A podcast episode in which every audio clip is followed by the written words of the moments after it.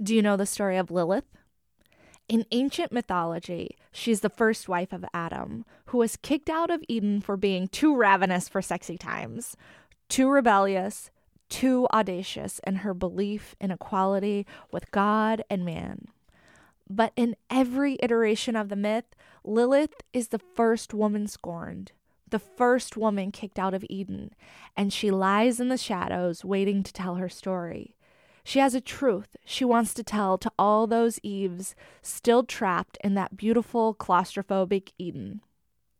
When I first started writing about my divorce, I began to hear from all these Liliths emails, DMs, or they pulled me aside at parties. They wanted to tell me the secrets of their lives, their heartbreaks. They had so much wisdom to tell me, so many outrageous betrayals, so many laughing through tears kinds of pains and joys.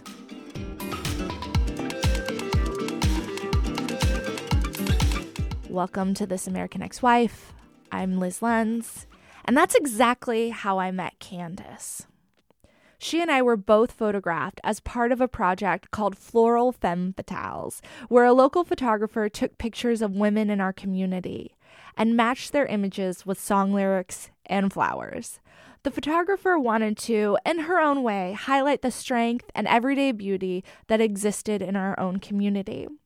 So I saw Candice's picture first, which depicted a beautiful woman draped in ropes and fiber with a smile on her face. I found the live version of the model and introduced myself.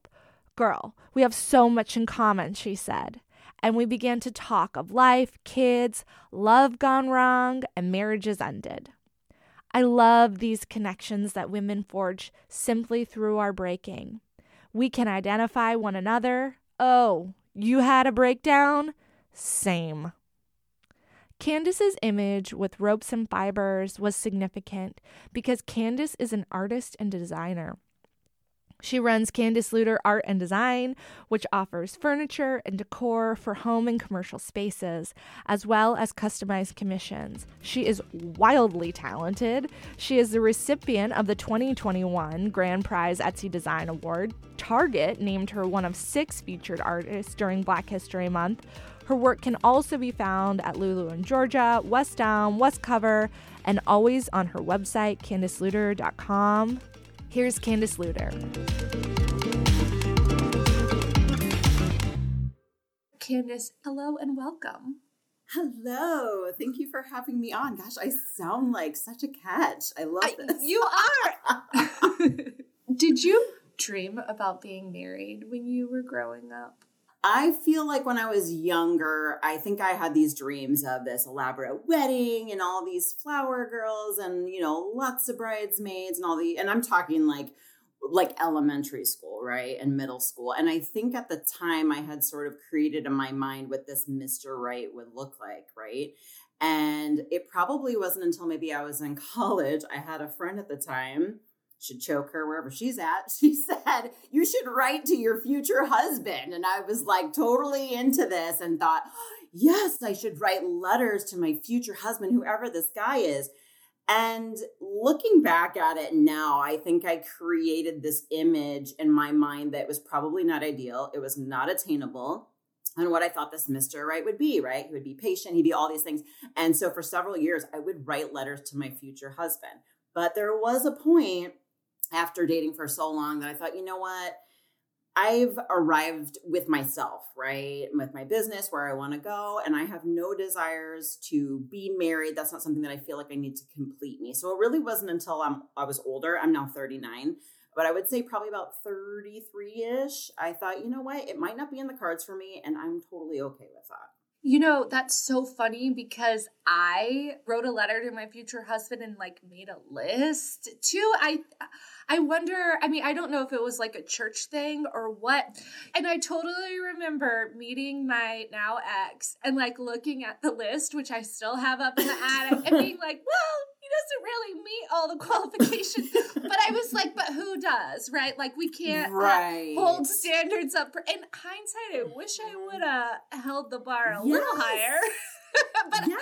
I feel really complicated about those letters, right? Because on the one hand, they idealize this relationship as like the apex perfection of our lives. And that's so unfair to men, first Absolutely. of all. Although we're not here, you're fine. You earn more money than us we're not here for we're not here to pat you on the back. But um but it does it but it sets the whole relationship up for failure in so many different ways because it idealizes it right? Like do you think you idealize the relationship even more because of your parents no, my parents had well, so my my mom and my dad um w- like got a divorce when I was 6 months old and my dad was never really in the picture, right? And then my mom got remarried when I was in about 4th grade.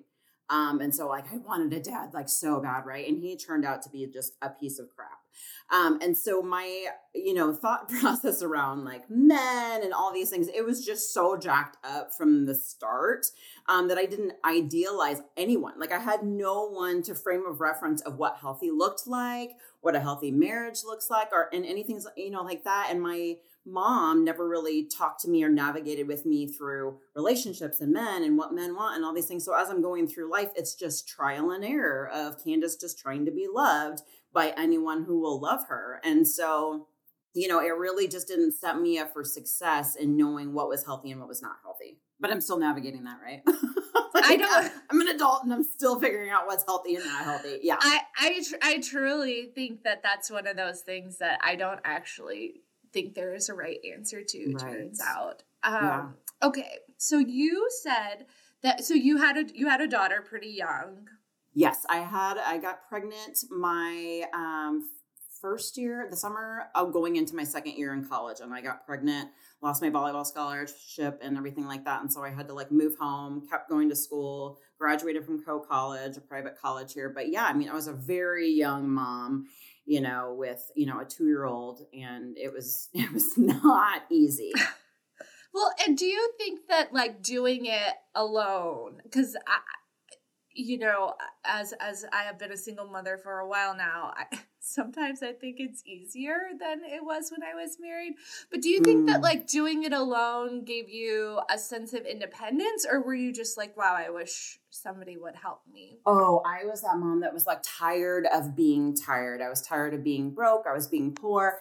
And let's be honest, like when I first started out being a mom, like I was on welfare. Yeah. So, you know, I'm, you know, getting help from the state, you know, her dad is not involved, you know, and, and, everything like that. And so I was just tired of struggling. I was tired of my car breaking down and not being able to afford that. And am I getting ripped off by, you know, the car salesman, you know, trying to fix my car and all these things. Like I just wanted, I wanted to be saved and I wanted to be rescued at the time. And I wanted somebody to come in and just take over and just lead me like I will follow. I just can't handle all of these burdens and all of these tasks by myself. And that's a terrible position to be in. like somebody come and rescue me, somebody come and like take over. Um, you know, and I was just looking for so many things in other people than finding that all in myself. Yeah, I feel that too. And so often, you know, when I'm like stressed and overwhelmed, and there's always those people who are like, wow, don't you wish you had a man to help you out? And like, I was married for Do people years. genuinely say that to you? Yes. Yes. And I, and I, um, like, so I was married to a man for 12 years and I was like, I was still stressed out. Yes. You know, and like didn't have help when I was married. So like, yes. at least, at least now it's different and I didn't, and now I know that there I can ask friends for help, right? Like I can create community and I think if I if I had been going at motherhood a different way, I think I would not have known that. I think I would be like, oh my God, I definitely need a man here to help. Um, you know, and I think our society teaches us that. Like, you know, there's like documents from the state of Iowa that tell mothers on welfare, like, if you were married, this would be easier. I, it's not easier. I don't want to, I want to be very careful right here where I use my words. I'm not going to call marriage a chore or a burden, but is it, it's its own job, right? And with every job or something that you take on, it's got its own unspoken rules, responsibilities, like tasks. Like I, when I got married, I even went to it even older, feeling complete as a person and bringing this other person to my life. I still was naive about so many things and realized, like, oh my gosh, this is another full time job. Now, granted, you can, you know, break that thing apart and and and you know, look at, you know, maybe we're both very unhealthy people like trying to get married and make this work, but it is another job that I thought I don't have the time or the energy for this. This is actually making my quality of life like worse. This isn't making my quality of life better. And that is not marriage that was in being aligned with the wrong person and not having healthy boundaries. Well, yes, and but also to make you feel a little better there are some studies that show that um, when uh, heterosexual couples get married it adds eight hours eight to seven hours more of housework onto the woman so oh, I would believe that. Yeah, I would so, believe that. that like yeah, like like a husband adds like all this extra, and that that's that's theoretically extra housework that he is not doing statistically not doing right and you just don't think about everything else like being getting married older which i'm glad that i did i'm not thinking about you know, checking with somebody before I do things and how I spend my money and how they spend their money. And I know that sounds silly and you can have those conversations, but not until you're in it. You're like, wow, we're really in it. But I have to say, like a month after I got married, I was like, something is wrong. So I never changed my last name. We never had joint bank accounts. We never shared any assets. And so I think that saved my butt like tremendously in the end. I'm not saying I would recommend that for everybody, but it definitely helps me to keep things somewhat separate. Okay, let's go with that. So what was the, what okay, so wait, first, how did you meet? And if we need a pseudonym for ex-husbands, I'm just recommending that people say Kevin, but you can say they're all Kevin. Kevin sounds like the worst. yeah. I yeah. think Kevin yep. is the worst. So if you want to tell us, how did you meet Kevin? Yes, I will give you the long and the short of it. And I am so embarrassed and ashamed still when I tell this story, but no it is shame. what it is. This was a COVID relationship. This was Yes, this was um, somebody that I had been friends with Facebook, you know, for a while, and I used friends loosely. I didn't know him; he didn't know me, um, but I had seen snippets every once in a while when the algorithms wanted to show me this super attractive, muscular guy with his little girl, you know. And as long as I knew he was with another woman for years, and then I happened to see one day that he was single, um, and you know, things, you know, somebody sends a message, somebody responds, and then it goes from there. And that was literally our first date the next weekend was when COVID shut down. So I'm thinking this whole time, I'm getting to know somebody inside and out because we're sitting on his couch together every day. We can't go anywhere. No one else is, you know, interrupting our little bubble of love. And I know this guy inside and out, and I've dated all the jerks there was to date. This guy is genuine. I know him. Like, let's jump off. And so it really wasn't long after that he had proposed to me. Now, looking back, he had made some little references of, you know, I think if I hadn't proposed to you then, I think you would eventually broke up with me. And he had made reference to, you know, I don't think you would have put up with my crap or whatever it was. But I want to say we were probably dating maybe a couple of months and then he proposed to me and then we decided to get married that next year but because of covid lo and behold you know me miss conservative squeeze a dime i'm like hey we can get it cheaper this year because nobody's going anywhere and so we got married that october and we had met like in march Oh my gosh. Yes. I thought, oh, this looks so healthy. I mean, because I realized looking back, he wasn't giving me any of the things that I needed but because I'm so go with the flow and I didn't really know what my needs were, I shouldn't be surprised at certain things that came out of that, right? Oh, learning how to ask for what you need in a relationship is one of the hardest things I have ever had mm-hmm. to learn. And I think because um, we learn early on, if you ask, some of us learn early yeah. on that if you ask for what you need, you don't get it, or people get mad at you that you or you're too to, much. You're too, you're too much. much. Yes, mm-hmm. so you become too much or high maintenance, which is a word I a phrase I do not like, and it, and that you it, it becomes really hard to ask for what you need. And I think often that is reinforced because then later, as adults, when we do ask for what we need, we are uh, shut down. I Yeah. I always, absolutely. when I start dating a guy now, I ask for what I need immediately, right off the bat, by date number his three. credit like, score. Yeah. No, I'm kidding. listen, I, I'm never a background check. Well, I, and I'm a journalist, so low key, I've already done Yeah. that. yep. But like, Yep. um, and I don't care about your credit score because we're never mingling our finances. But yep. Yep. um, yep. but you know like when i say like here here are my expectations like here are my boundaries like with my children and i also will never get married again like the, Ooh, the how does that go over? not great i'm still I single bet it doesn't. like, do you do this date one, or do you like let them get I mean- comfortable and then you spring it on them? well i try i mean if it comes up naturally then yes right away but like i mean at least by date three i i say like I like want to make a joke right now. If it comes up naturally, you're like, you know what? I will have the steak medium rare. Speaking of medium rare, so I'm never getting married. you're never meeting my kids. but I but like to get back to you, I think that like there is no, you know, there are no right and wrong. Like there are no Right. right, rules. And so when you're saying like, "Oh, this felt healthy," like you're old enough. You know that you know who you are, you know what you want. Yes. No, all of my married friends. Well, you know, marriage is work and nobody's perfect and it's give and take and, you know, all these things. And so I'm thinking, oh, okay, well, this guy is a real work in progress, come to find out. So I guess that's what marriage is. I am ready for it. Let me jump in and do this work. And it's, there's a difference between work and dealing with somebody who's not mentally, emotionally, um, I don't want to use the word stable. Sorry. I just feel like just making jokes. It's not stable. They're just not where you need somebody to be, right? There's a difference between raising somebody and and working on a relationship with someone. Those are very different things. That is such a important distinction I think about relationships where like women are expected to raise men uh like like train them and and I'm sorry to be gender essentialist about it, but then women are expected to come fully formed and perfect into these relationships.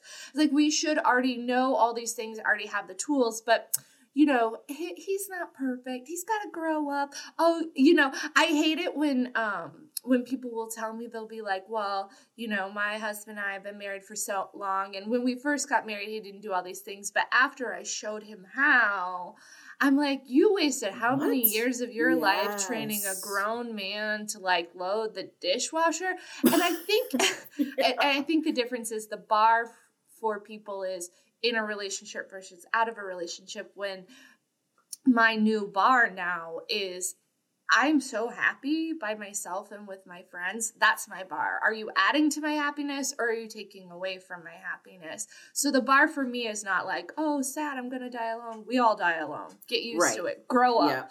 Yeah. Uh, Yes, I second that. You're right. No, it's so true. Like he always used to say, "Oh, you're my best friend," and I would say, "But you're not mine." Right? And this is the thing I learned after my divorce that like men would be like, "Well, can we still be friends?" And I'd be like, "You weren't a friend. Right. You didn't answer my texts. You didn't want to hang out with me. I had to force you to set up dates. Like my friends like like like talking to me. My friends will double Mhm. text me. My friends want to hang out with me. You were not a friend. Like Right. you know Yep. like and so if you want to stay friends, you got to be a friend first. And Agreed. and i just like I, I, I and i also think like yes like as like as the female partner we are expected to then carry like the friendship load and hmm and and and then and then all these other well we are not also getting our needs met you know like Right. It's it- yeah it's just like i'm sorry if like if like my internet friend is better at texting me than the person i'm married to then like right. we have some issues here Absolutely. And I'm actually like, I'm going to answer or ask a question that I'm going to answer, but I also want to hear from you too. yes Welcome to the show. It's about me. Um, but no, like Uh, when I was welcome to growing- This American Ex-Wife with Candice Luter. Today we're going to be talking to some schlub named Lyz Lenz. yeah, She's Lyz, annoying. for being here.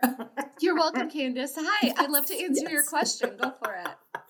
But when you were growing up, what did your needs look like? Because for me, I was alone a lot. I was abandoned a lot. Um, I didn't hear anybody praise me. People weren't saying like, "Oh, you're pretty," or "What are you into?" or "That's a great drawing," or "Oh, like you you want to be this when you grow up." You know what I mean? And so when you marry somebody who then is very into himself and doesn't give a shit, if I can say that so boldly, about my business, my success, whatever, you know, and things like that. I'm thinking, oh, well, that's, I mean, I'm, I'm used to being overlooked. I'm used to people not digging into the details and asking me, did I have a great meeting with this major retailer? But now that I've stepped outside of it, I'm like, that's actually like not normal. Someone should care about what's going on in your day because I care about what's going on in their day. And so my needs, I thought were wants if somebody would have said, What are your needs? I would have said, Well, actually, I'm pretty good. But if somebody said, What are my wants? It would be, Oh, I would like somebody to care about what I care about and da da da da, you know, and all these things. But those are core foundational things that I didn't know I was missing. So were you raised that way? Um, were your needs met? Because I know you have a lot of siblings. Um, and I can imagine there's just no time to know what Lyz needs because there's too many mouths to feed. No, yes, I um yes, I'm one of eight children and um I you know, growing up a lot of people thought I was like one of the quiet ones, which is crazy if you even have heard me talk for 2 minutes. Um you know, I was also, you know, playing with my younger siblings and stuff, but I think I learned pretty early on that you um you know, if you ask for something, you know, mm-hmm. you're not going to get it. We were pretty economically unstable growing up. So it was boom, bust, boom, bust. My dad was there, then he'd disappear. And, um, you know, my mom would be happy one day, sad the next. And, um, mm-hmm. um, you know, you'd never know my siblings. And I always had like symbols like, should we ask mom for something? You know, is it like, is it okay? Like, and if this is, a, day, day or is not? it a, yeah, is it a day we can ask mom for something or is it a day we're going to get screamed at? And, um, that's yeah. so tough. And so I think like one of the things you learn or i the the message i took from it was like be cool be resilient mm-hmm. be independent and then i get like praised for that right like oh you never need to ask for help oh you do so great like in school all by yourself right like look mm-hmm. at you you're mm-hmm. so self-motivated and then that independence is great and people should be independent but i think it's also a learned not asking for mm-hmm. what you mm-hmm. need and but then it backfires too when you get older because then you're too independent so you're too much you're you're not submissive you're not whatever it is right but then i think that's when i just learned like fine uh i I don't care. You know, I don't care how you're interpreting who I am because what I've learned, and I think this is something I learned in therapy, was that, like, again, I think I said this earlier, but my bar for my relationships is not my worst relationship or my best relationship with a man. My bar for my relationships are my friendships. That's so healthy. In the divorce, I thought I was crazy. Um, and my therapist kept saying, you know, I, because I was like, my ex is saying like I'm mentally unstable. He's saying I have a Don't thyroid problem. yes, they all yep. do. Mm-hmm. And and yep. and uh, and so was, all your ex girlfriends were crazy. That's weird. Crazy. all you, all women are crazy. Huh? It couldn't be you who's the common denominator. Right. right. Exactly. Not yeah, you. Okay. Not you, mm-hmm. the strong, silent man. Uh, yeah. But the but like she was like she was like, you don't keep 20 year friendships if you are, you know, an insanely abusive person. Right. She's like, yeah. she's like, lean, and she was like, lean on your friends. Talk to your friends. Mm-hmm. Ask them these things. Ask them, say, have I changed that much over 20 years? Mm-hmm. And so later after the divorce, and, you know, I was dating and I was realizing, wait, like, this is the bar. Like this is what community and relationship yep. is. Like this is what it means to be here for each other. And I had to relearn that it wasn't like wasn't my parents who I love, but that was not mm-hmm. the model. Um, and it yep. wasn't it wasn't these romantic relationships. It was these core friendships that are now my standard for what works in my life and what doesn't.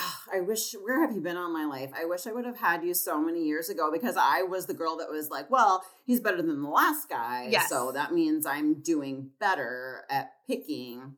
Well, but right. And then it's our the fault because we've picked poorly, right? Like, oh, Correct. oh, well, I'm yeah. so damaged that I picked poorly. I had to tell something that my therapist told me one time uh, after I had like gotten to like a very chaotic relationship with somebody who I thought was the opposite of my ex, but ended up kind of being the same. And I was like, How did I get here again? And she was like, I was like, What's so wrong with me? Why am I making the wrong choices? And she like paused for this like really long time and just kind of like closed her eyes and sighed deeply and then said. Oh, honey, it's just because you're dating men. like,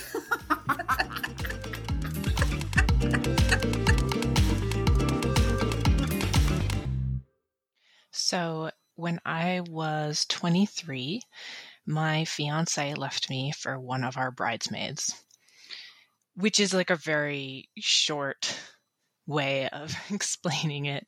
I will say that I have often described that as the best worst thing that happened to me because I was a young queer 23 year old and marriage equality had only actually been a thing in Canada for a few years.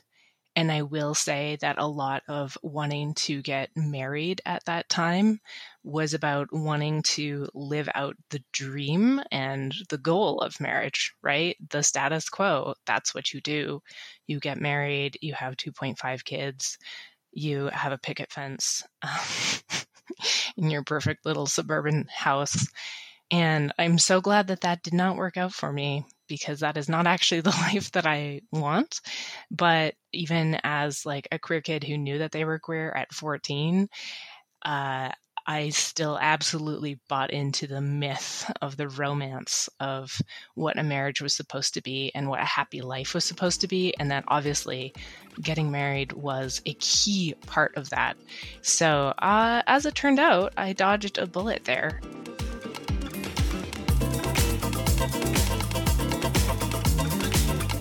Okay, so you were having these warning signs kind of early on, but you were being the cool girl, the chill girl, the girl who didn't need those things, but you kind of like you trusted your gut. But when did you know it was over? What was the moment everything broke? While we were dating, I do you remember one fight. And I was like, oh, we don't fight. Like, we're so great. And the one fight was like, you don't um care about anything I care about. Like you, you know, I I did did some freelance design work for Target. I had some big presentations, and he didn't ask anything about it. It wasn't how you're meeting. Let me see what your designs are. And I remember saying, like, you don't remember and retain anything when it comes to me, but you're very much focused on yourself. And you know that carried off obviously like into our relationship. But I do remember maybe about two weeks before we were going to get married. I don't remember what the fight was, but it was so dramatic that I remember calling his mom, which was the worst mistake, ladies. She is not your friend. She will throw you under the bus for her son. Like people always watch out for their own, right? I remember her saying, Well, you can call it off if you want to. I don't know why he's acting like that. He's never done that before. And then, of course, he had this epiphany of, I called the pastor and he was crying and, you know, all these things. And I thought, okay, fine. But then 30, you know, 30 days into the marriage, I thought something is off. And, you know, me having been in previous not great relationships, I know how to dig in a phone. Okay, guys. I don't know what anybody else's rules are about, like, oh, you can trust me. I was just telling somebody the other day, it's this false sense of security. Here's my code, babe. You can get in my phone whenever you want. Men, if you're listening, she is going to look. If they're anything like me, I'm getting in that phone. So don't give me the code to get in there if you're hiding things because I will find it. And I know how to find stuff that you think that you've erased. I will find it. So you get this false sense of security. And I'm looking and I'm looking at this guy's phone and it's like, whoa, he's lying about this. He's lying about that. There's all these things that I'm seeing. And I am struggling financially to take care of us. Now, I was the quote breadwinner, but I would have taken care of us. I mean, that guy could have rode on my coattails all day long. But I see that he's buying these inappropriate things and tipping women on these inappropriate sites. And I'm thinking, I could use that money. Like, I'll shake my booty for $10. Like, I'm struggling. I'm not asking you for any money.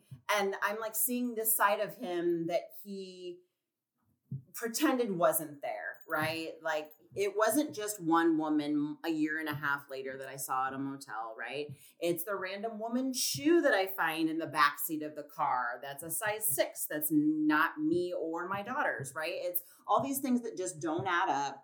but I'm crazy. He wasn't really flirting with that client, you know, and all these things. And I am just like, what is going on? Who did I marry? And so, long story short, things just started to come out, and I'm seeing the side of him that I didn't know was there all the while. He's becoming a lot more controlling. He's going through my stuff, right? To try to like put something on me. And we're having stupid arguments about food and somebody commenting on my Facebook, right? All while he's doing all these other things behind my back. Um, and so that really was just our, our relationship was doomed from the beginning because it was just built on lies that I didn't know existed. I mean, I put it all out there bad, good, and different. You know, I told our pastor during premarital counseling, you know, he knew everything there was to know. And there was this whole secret side of him that I didn't know existed. All while, you know, he's confiding in people like his mom, who he said was his best friend. Should have saw that coming, and all of these things. And it was just completely isolating. And I was so embarrassed, right? Because people were like, oh, you got married too fast, that I did not want to admit that I made a mistake. So I isolated myself and I was not telling anybody what was going on. I was covering for him. Then after a while, his jealousy was so bad I couldn't hang out with my friends because we would fight. And over time, it just became this controlling, isolating nightmare where I just stayed in the house. I stopped responding to people. It was very oppressive. It was depressing. I was feeling suicidal. It was just horrible. It was just horrible. So, leading up to catching him at a motel, I remember calling my girlfriend that morning at five o'clock and I said, He just did me a favor right? Because it's the boundary line. You keep thinking, well, if he does this, then I'll leave. If he does this, if I find something in his phone this time, then it's really over. And it's never really over, right? You keep staying because I told my friend the other day, I wanted to believe the lies. I almost would rather have be- believed that I was crazy and he was telling the truth and I was just making stuff up for my insecurities than it was to believe that somebody that I truly loved was doing these things to me. And that's the messed up truth of it all. I um I think that that is so common, the covering for things because you're embarrassed or you think that it's still going to work out and you don't want to, you know, like if you tell your friends what he's actually doing, they'll be like, run, run, run. Yes you know. So he had, we had had fights in the past where he said, Oh, I'm going to go stay at a hotel, and whether or not he was there or somewhere else, I mean, who knows? Um, but I saw he wasn't coming home, wasn't coming home. And then I thought, okay, well, you know, we haven't really been getting along the last two weeks. And I was upset over, you know, some successful opportunity I had that he had completely sabotaged. Um, and so I thought, well, at two o'clock he'll probably come home because that's when the bars close, right? Well, he didn't come home, didn't come home. And at this point, like because he's never done this before, I thought, is he okay? Did he get in a car accident? What's going on? Like, I'm still trying to give him the benefit of a doubt in my mind. And then because I'm a super sleuth, I figured out how to get into his uh, Gmail account from my phone. And then I'm like, location services, what's this? And I start to look at his location services and I see, oh, he was at this bar 20 minutes out of town, starting at this time to this time. And wait a minute, he went to this motel right next door from this time and wait it says he's still there girl it took me like two seconds and i was in the car. I don't even know what i had on. It was probably my pajamas and i never drove so fast down the interstate towards this motel. It was like i like teleported okay? Like i was not there and then i was there. And i'm like driving around the parking lot and i don't see his car. And i'm telling you like i would i don't have enemies but i would not wish this on the person that I dislike the least. It is a horrible feeling. And I'm driving around and I don't see his car. And I'm like, okay, well, what do I do? But, you know, Google, it doesn't lie, right? and it says he's still here. So I go in this dodgy motel to this guy, and it's like five in the morning. And I have called him a bazillion times. He's not picking up the phone, nothing. And I said, hey, this is going to sound ridiculous. This is the craziest thing I've ever said, but I'm pretty sure my husband's in here having an affair. And he goes, "Oh my god!" And I go, "No, it's okay, it's okay." And I'm like, um, I'm like, you know, I'm like, I'm like concerned for his feelings, right? Because he feels terrible. And I was like, um, does this guy look familiar? You know, and I pull up his face on Facebook, you know, and he's like, well, that time you're describing, I wasn't working the front desk. It was actually my daughter. And I'm like, oh, okay. And he goes, I can't, I know, I go, I go, you legally can't tell me like if he's here, but, and he was like, no, but hold on. And he's like digging around in his computer, right? And he goes, All I can say is at that specific time, a woman checked in. And I was like, That's all I need to know. Thank you. I will wait in the parking lot. And so I go in the parking lot and I kept calling and calling. And I swear within 10 minutes, they came out. When I tell you, when I read articles about women that were like, I completely blacked out and I don't know what happened after that, I get it. I just remember throwing my phone down in the car. Before you know it, I was out of the car and I was screaming, you know, all kinds of horrible things and swear words and calling her this and calling him that. And I'm like swinging on him. Like I've never been in a fight or anything. Like I was just all of the emotion like out there. And he immediately like starts curling up in like a standing fetal position. It was so embarrassing for him, right? And yeah. he's like, You haven't been talking to me for two weeks. Wait, what? No apology, no nothing. And it's his reason is you haven't been talking to me to two, for two weeks. All while this woman is looking at me and she's smiling and she says to me, Do I even know you? Yeah, Lyz. Yeah. Well, fast forward a couple days and I'm like, who is this chick? I look, she had friend requested me two weeks before that on Facebook. You know who I am. Yeah, Facebook is horrible. so messy. Facebook it's is so messy, so messy, so messy. So your friend requested me two weeks before. You and my husband at the time had probably linked up several times, right? But you know, he acts like, "Oh, this is the first time it's happened. I didn't know what we were gonna do when we went there." But then he tells me later, when I catch him in a small moment of honesty and truth, he admits to me that he was deleting the text messages messages on the way out to meet her at the bar. You've told me everything I already know. Like as a woman, my intuition says you've hidden things from me before. You were deleting the tracks, which is exactly what you were doing. You know, like, and you're just thinking, he said to me, if you had not caught me, I probably never would have told you. Oh, I know you wouldn't have um so many people don't get that catharsis right? You you live in your head and i really identify with the um with the like the technology spying. Again i'm not like advocating it as a way for of life but i think when you're in a space when you feel isolated from your friends, you feel like you can't talk about what's honestly happening in your life because it will ruin everything. And I think right. there's a gut level where we know if I say this, everything falls apart. And you still want to hold it back mm-hmm. together, you still want to fix it. And so you're isolated and you're being told by the person who says that they love you most in the world that you're crazy, you're making things up. It, it becomes, and you know, I my ex cheat on me that I know of, and I don't think he did. Like, the, so I'm not trying to draw those parallels, but I am saying it, it. It does become this crazy making space where you look for things that will make you feel more solid, more connected to what's happening, and um, you know. I did that. I, I got on my my then husband's computer. I was looking at his Google searches and it was like, you know, we would have these conversations where, you know, he'd be like, It's fine. We're gonna be fine. I'm so, so you sorry. Would him no, I we, we would just be talking. We'd be talking about maybe a fight we had. He was really insistent that like maybe I give up writing as a career. Um, he was insistent that like you know my my work was tearing us apart, and oh gosh, yeah, and then and that made you know how then, dare you use your voice, Lyz? and so then I would say like, oh my god, this is everything I've worked for our whole lives together, and then we'd have like a fight. He'd be like, I'm so sorry, like I don't, and then mm-hmm. and then I'd go look on his computer at night, and he'd be like Google searching like how can I make my wife quit her job? like, Stop it! Like I was so scared right now. I had no idea I was going to come in your mouth. Like, I'm well, so scared. There were Are other things. Right yes, there were other things too. Like you know, he would be like, "You're crazy," and he's like, "You, you must, you, your."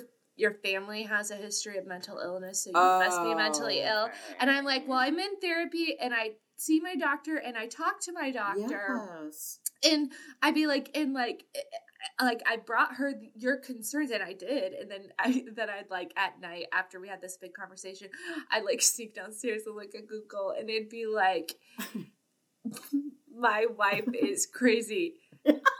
Thyroid problem? Like and I just be like and, stop. and I just be like I can't I I like we had this conversation i thought we solved it and then and so i i again i don't I think it's a very common thing to do when you feel lost and afraid and you're looking for everything to go on.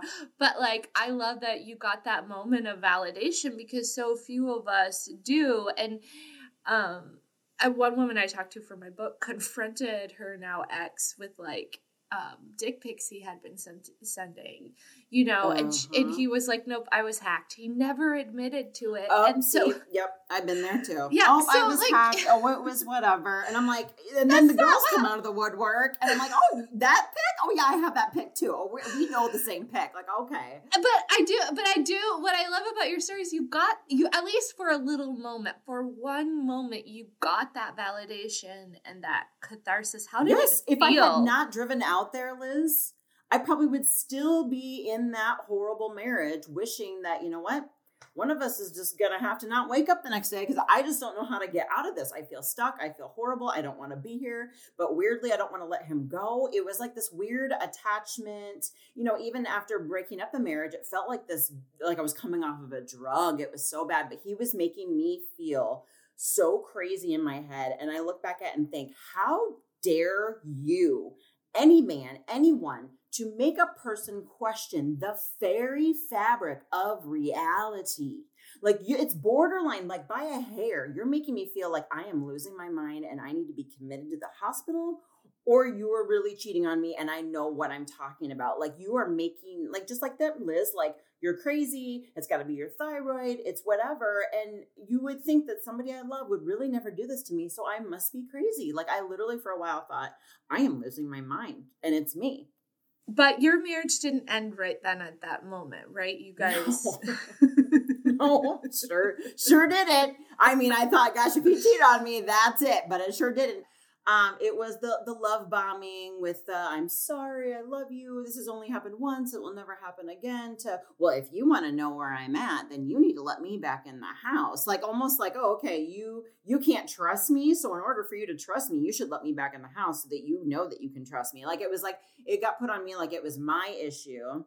And this is the first time I've actually admitted this. I almost felt like I almost had to sex him back to me. Mm. Do you know what I mean? Like, and it was horrible. It was a horrible psychological thing that I don't know if a lot of women, they probably would understand, where I felt like I almost had to win him back from this other woman. But then when we would get intimate, I would start bawling. Yeah. It was horrible. Like I was so tortured and I would have nightmares every night. Like it was it was horrible. But I agreed to go to therapy, to marriage counseling, which by the way, we'd already been to two or three counselors beforehand. And of course, he found something wrong with every one of them. And I decided to go to counseling. And after about six months, I just said, I can't do this anymore. Yeah. I'm not going to sit here during these therapy sessions and fight about chips or if my daughter is mowing the lawn or not mowing the lawn. Like, I would like to sit here and talk about the crux of our marriage, the foundational things that we do not have that builds a marriage, and the fact that he was cheating on me and doing all these other things, right? Yeah. And we just could never get there because he would come in with something that he wanted to talk about that day, which was completely irrelevant. I just said, I'm done. I'm done with this. Yeah, and I and I don't and I don't think you should feel ashamed about the sexing back thing. I think you know, like historically, like marriage advice for women is always like, well, what are you doing to make yourself attractive, or what are you doing to make him feel wanted? Like, if you want to fix this, and and and I I had this memory of I was talking to a, a neighbor uh, about maybe maybe I'm having some problems with my marriage. And she's like, "Oh, I got this handout at my church." Like cuz I'm also having problems with my marriage and she's like, "Look at what it says." And she was very much not into it, but you know, she was like, "Look at this crazy handout" cuz she's like, "I went to my pastor for guidance cuz I'm very frustrated and look at this thing he gave me."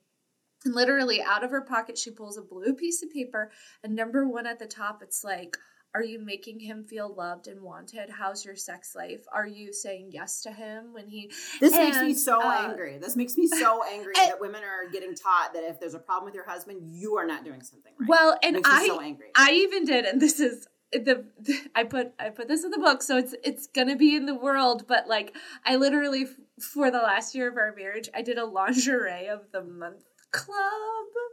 Wait, what? Yeah, so that I could like, so I could have something new every month to like, you know. And it was oh, his Oh, so idea. cute. Oh, and Oh, I was like, and I was like, okay, but that thing that you are talking about where you're like, you're really trying hard and you're putting your literal whole self into it and your needs aren't being met, like, like not emotionally, physically, or sexually.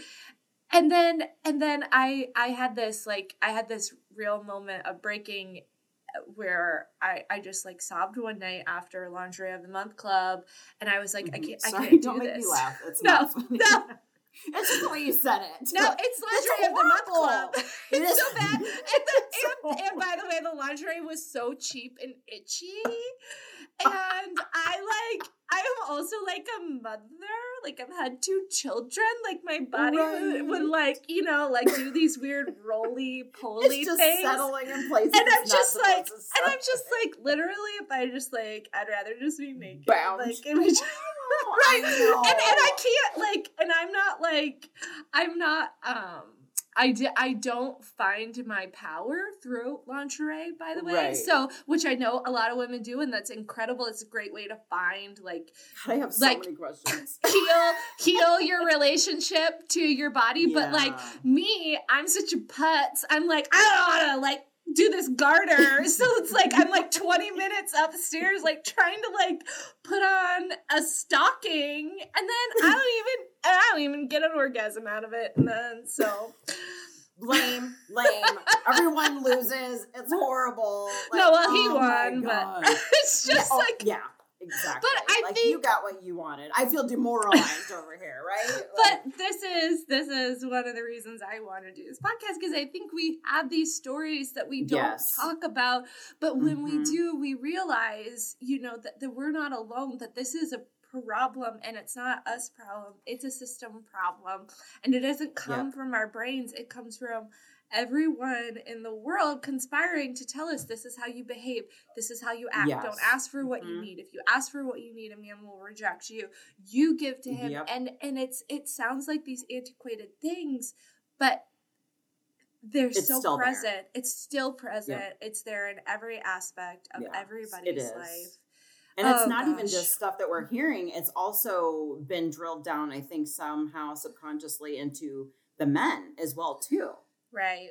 Yeah. I mean, there are these crazy statistics that are, you know, just like if there's a study out of Australia that really bothers me. That's like if a woman out earns her husband, she's 30% more likely to be a victim of domestic violence. Really? That's Yeah. interesting. Yeah. So I, and that is, you know, that's a different country. Um, and yet Mhm. Still, Yeah. we have these things that are, you know, that we believe about gender and about relationships that I wish we would stop because it's hurting everybody. Yeah, absolutely. Wow, Yeah. that's fascinating. I know, isn't that upsetting? I'm more upset that I didn't know about laundry in the month. I know now Candice just wants to do laundry of the month club Candice for herself. Googling. yeah. Okay, but okay, so I'll tell you this: when I did laundry of the month club, we had two choices. Like there was like, Okay. this, and this was I, I yeah I've been divorced for six years now. Um, Yep, praise the yep. Lord. Mhm. Congratulations. Thank That's you. what we should be saying to our friends and girlfriends when they break up or get a divorce. Congratulations. Good for you. Yep.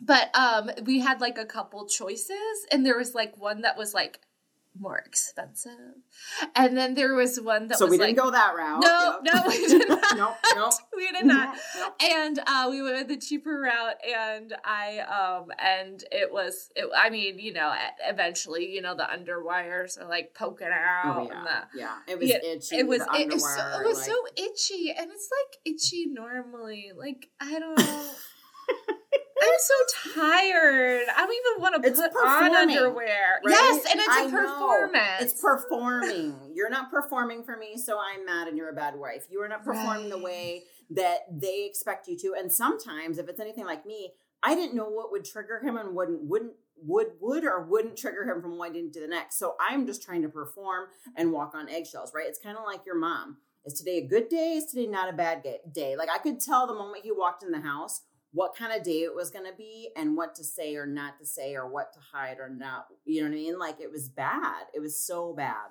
I um i one one thing i love that you have talked to me about is the way that you're reclaiming um, your art, your life, your business, um, and the work that you do is, I think, really demonstrates a lot of your personality, of course, because it's art, but um, I think in ways people don't realize. And I want you to talk about how you are finding more freedom of expression um, and and like your hopes for the future now that you've kind of you're coming out of this this situation yeah. you're healing but it's also about like who you are and how you operate in the world. It's been interesting being an artist because i think before i was designing and making things that were aesthetically pleasing but there was no real motive meaning behind it and and i don't think there, there always has to be. But i will say coming out of this the only thing that i had to me was my two hands and what i could express. And so sometimes one of the things that I've done, and I will be talking about this on social media, is I got like a big canvas, and I'm not a painter, and I would do, um, I think it's called asemic journaling. You would probably know about this more than I would. Um, but it's a term that I picked up um, from a class that I took where you just start writing anything that comes to your head. And so for me on this canvas, it was why, why would he do this to me? I hurt, you know, I'm so disappointed. And I would write all these words on a canvas. And then because I do feel like there's a point where when you're supposed to heal, right, you're supposed to try to forget all these things that happen, but they still live in your mind. They live, you know, when you're dreaming, you know what I mean? And all these things. And so I wanted to give voice to it, but without giving power to it. And so then I would take another medium and let the words kind of drip down. And so that the words would kind of blur. And then I would like paint over it and I would just play music several nights and I would just do this over and over and over until I felt like I processed whatever I was feeling and and it was just really me more making first contact with myself. And what does she have to say? How is she feeling? Because i couldn't even articulate i couldn't even talk to myself. It was like the wind got knocked out of me. And that i feel like is where i feel in my gut i'm called to be going into that um, as far as artwork is concerned. And it's really been helping me therapeutically um, in what I've been designing to really bring me into it because it was Candice Luter art and interiors, but who was Candice Luter on the daily? And really, they are one and the same. And I think that they should be. And so I think I've talked to you before, like, I don't want to be messy. And one day you said, but life is just messy. And so I've struggled with how do I tell my story through artwork without being like, girl, I saw him at a motel and blah, blah, blah. You know, but maybe there's some days that you just talk like that, right?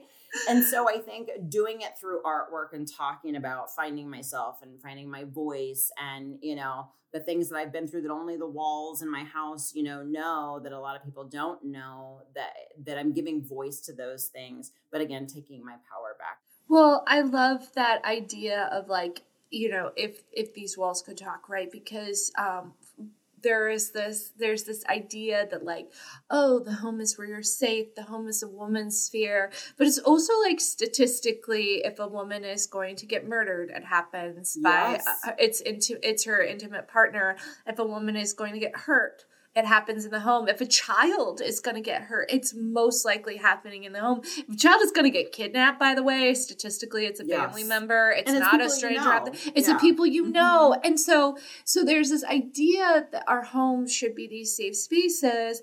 And, and what happens is they actually just become these containers of our pain and our secrets. Yes. And yeah. so I loved when you were describing your art that about like, what do the walls see and what do they they hear and what do they absorb one thing I love about my life now is that I have a new house and that I can yes. and that I can like make it my space and I actually feel safe here. Like I don't sit in the driveway looking at my phone, you know, delaying yes. going inside. I actually just want to yep, get inside. In I want to be there.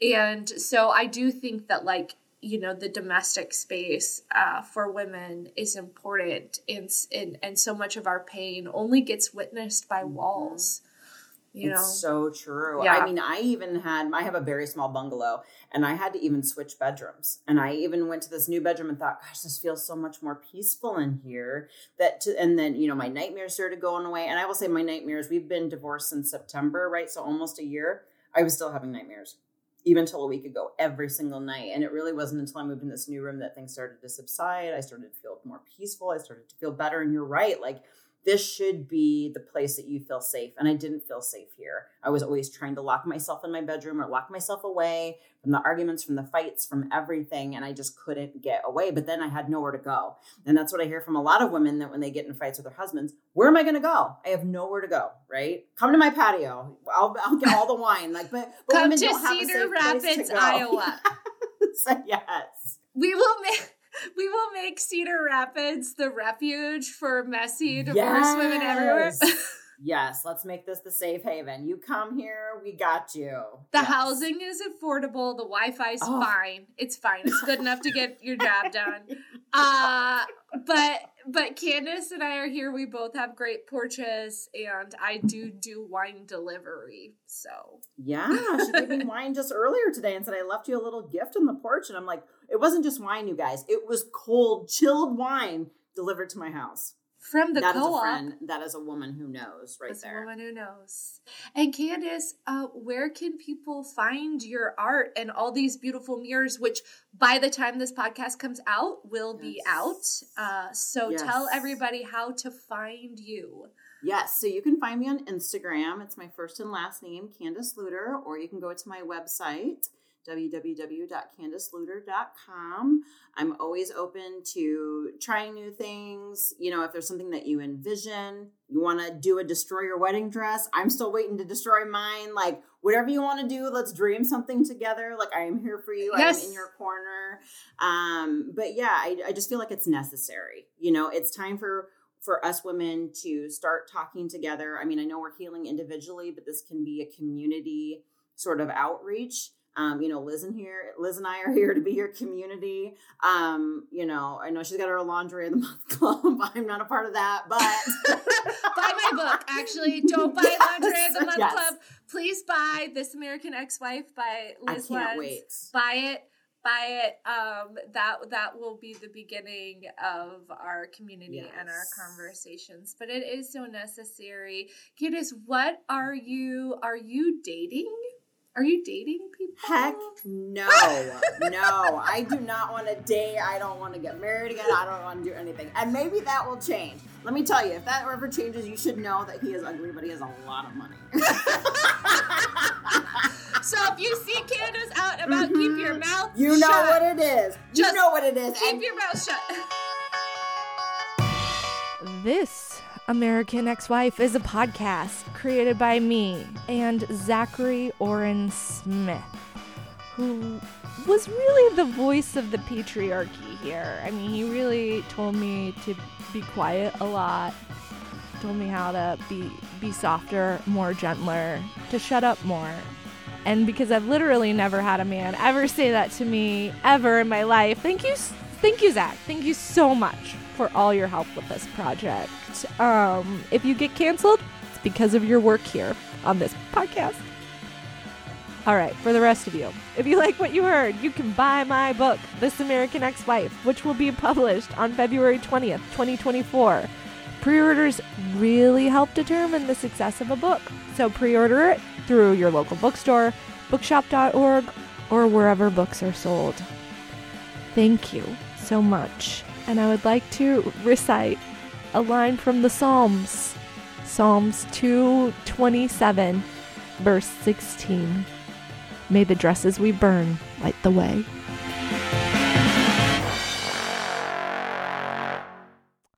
I think these are getting